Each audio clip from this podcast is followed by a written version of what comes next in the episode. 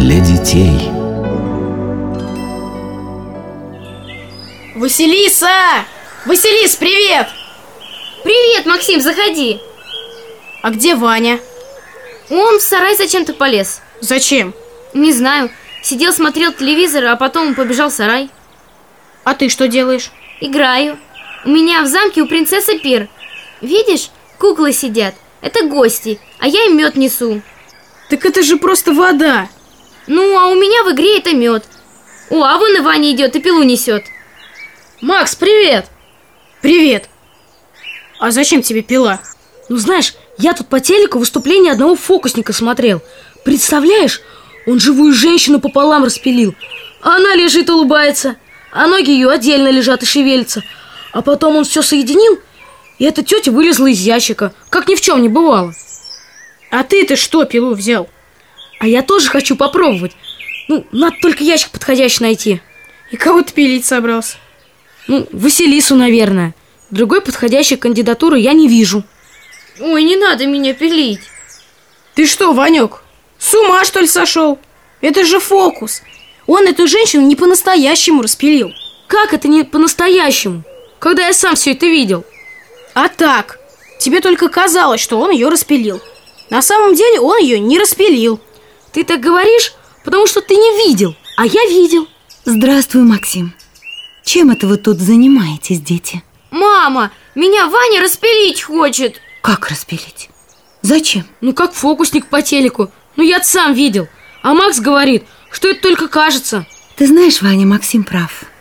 Когда фокусник показывает фокусы, то зрителю только кажется, что женщину распилили, а на самом деле это только ловкий трюк, иллюзия, обман.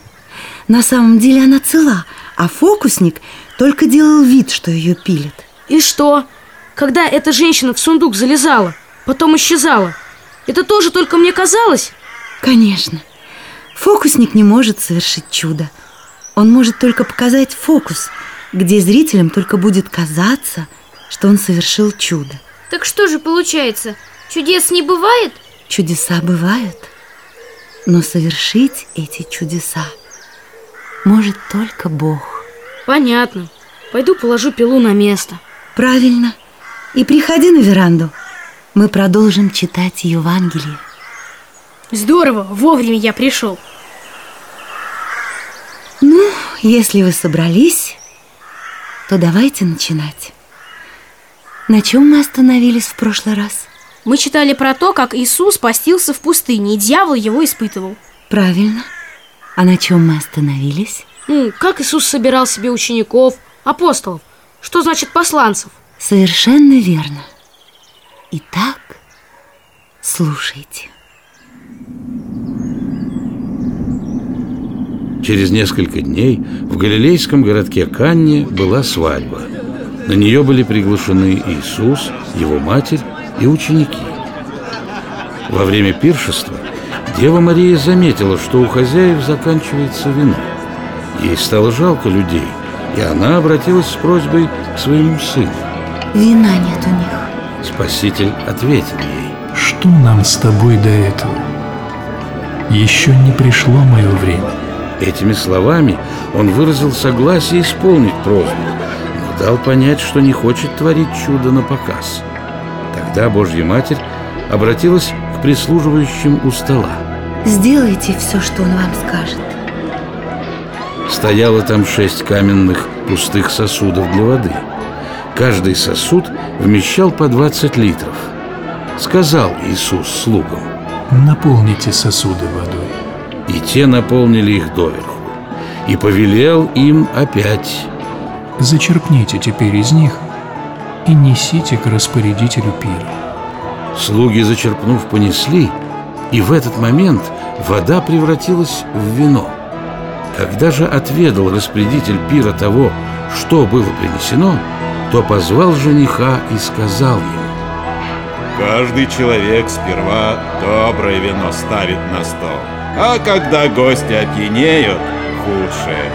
Почему же ты сохранил такое хорошее вино до сих пор? Так было положено Иисусом, начало тем и сам, которые свидетельствовали перед всеми о том, что Он – Сын Божий.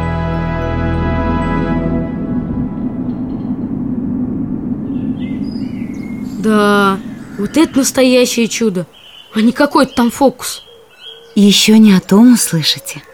Давайте читать дальше. Приближался праздник Пасхи Иудейской, и Христос с учениками пришел в Иерусалим. Великолепные птицы здесь покупайте, там покупайте, покупайте. Во дворах величественного Иерусалимского храма, предназначенного для молитвы, Иисус нашел множество людей, которые продавали паломникам для совершения жертвоприношений волов, овец и голубей, а также меняли иностранные деньги на еврейские. Все это создавало большой беспорядок и шум. Тогда Иисус, сделав бич из веревок, стал выгонять из храма всех животных. Он опрокинул столы, рассыпав деньги у менявших их, и сказал продающим голубей. Возьмите это отсюда и не делайте дома отца моего домом торговли. Такое поведение Иисуса возмутило многих иудеев, и они стали спрашивать его. Какое знамение можешь ты сотворить для нас, чтобы доказать, что властен так поступать? Иисус ответил им. Разрушьте храм этот, и я в три дня воссоздам его. Ответ Христа очень удивил многих, и они стали говорить. 40 лет строился этот храм, а ты в три дня воздвигнешь его. Иудеи не смогли понять загадочной речи Иисуса, ведь Он говорил им о своем теле, как о храме, имея в виду тридневное воскресение из мертвых. После этого Христос на празднике Пасхи совершил много чудес, и многие люди уверовали в Него, как в Мессию.